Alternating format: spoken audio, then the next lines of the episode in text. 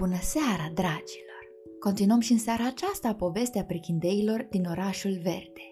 De data aceasta se întâmplă ceva neașteptat. O evadare.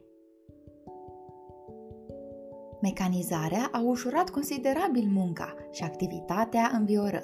Ambele mașini alergau încoace și încolo, transportând fructele spre pivnițe. Merele și perele erau cărate bucată cu bucată, iar prunele câte cinci la un transport.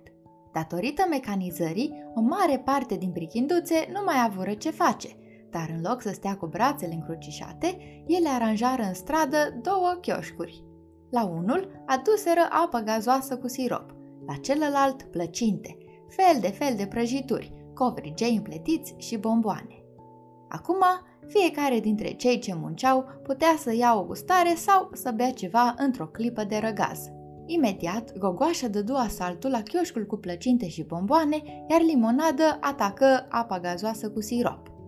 Nimeni nu-i mai putea desprinde de chioșcuri. Deodată se întâmplă ceva neașteptat. În depărtare răsunară niște strigăte asurzitoare și toți cei care munceau îl văzură pe doctorul Pilulă alergând în capătul străzii. În urma lui gonea întregul personal de deservire al spitalului, în frunte cu Mierinana. Pilulă era aproape în pielea goală, adică avea pe el doar ochelarii și niște chiloți. Ajungând la copac, el se cățără pe trunchiul acestuia. De ce ai fugit bolnavule?" strigă Mierinana când se apropie de copac. Eu nu mai sunt bolnav, îi răspunse Pilulă, încercând să se strecoare cât mai sus cu putință. Cum nu mai ești bolnav? Noi nu ți-am făcut încă externarea, spuse Mierinana cu răsuflarea tăiată de alergătură. Păi, M-am externat singur, surâse pilulă, scoțând limba spre ea.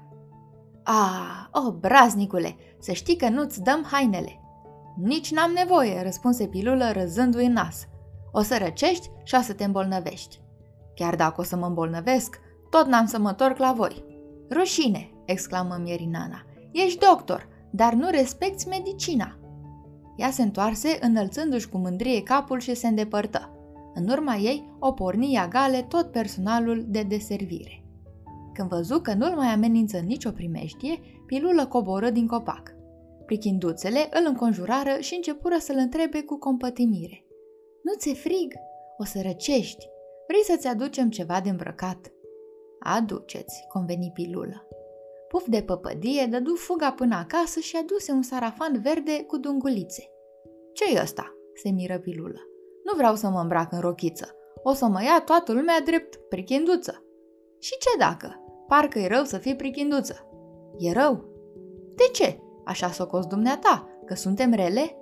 Nu, voi sunteți bune, se făstăci pilulă, dar prichindeii sunt mai buni. Spune-ne, mă rog, prin ce anume sunt ei mai buni? Bineînțeles că sunt mai buni. Noi îl avem pe guzlă. Știți ce muzicant e guzlă? Numai să-l auziți cântând la piculină. L-am auzit, însă și la noi sunt multe prichinduțe care cântă la harpă. Mm, da, dar noi îl avem pe acuarelă. Dacă ați vedea ce portrete pictează el. Am văzut, dar uh, voi aveți unul singur ca acuarelă, pe când la noi fiecare prichinduță poate desena și chiar broda cu ață de toate culorile. Ia uite, dumneata ai putea broda o veveriță atât de frumoasă ca aceasta de pe șorțulețul meu? întrebă veverița. N-aș putea, recunosc pilulă. Ei vezi? În schimb, fiecare dintre noi poate broda ce dorești. O veveriță, un iepuraș, bine, bine, se lăsă pogubaș șpilulă și se apucă să-și tragă pe el sarafanul. După ce îl îmbrăcă cu greu, începu să întindă mâinile, să ridice picioarele, privindu-se din toate părțile. Văzându-l pe pilulă într-un veșmânt atât de neobișnuit, habar n-am pufni în râs. După el se luară și ceilalți prichindei. Cum de nu vă e rușine, se revoltă pisicuța. Ce-i de râs aici? Dar râsul nu contenea. Văzând în jurul său numai chipuri vesele, pilulă își scoase sarafanul. Vai, de ce face asta?" Căutau să-l înduplece prichinduțele. Nu-i nevoie," anunță cu hotărâre pilulă. În curând mi se vor aduce hainele mele. Nu o să ți le dea Mierinana, este foarte severă. Drept răspuns, pilulă nu făcu decât să zâmbească misterios. Când Mierinana și tot personalul de deservire se întoarseră la spital, constatară imediat dispariția lui Don Dănel. Dădură năvală la magazie și găsiră lipsă două rânduri de îmbrăcăminte. În magazie rămăseseră doar hainele lui Glonțișor. Acum s-a dat pe față planul evadării conceput de Don Dănel și doctorul Pilulă. Conform acestui plan, doctorul Pilulă trebuia să fugă, îmbrăcat sumar, sărind pe fereastră.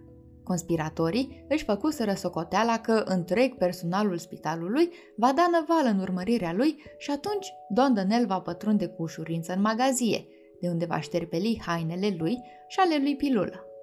Planul lor se confirmase în toate detaliile.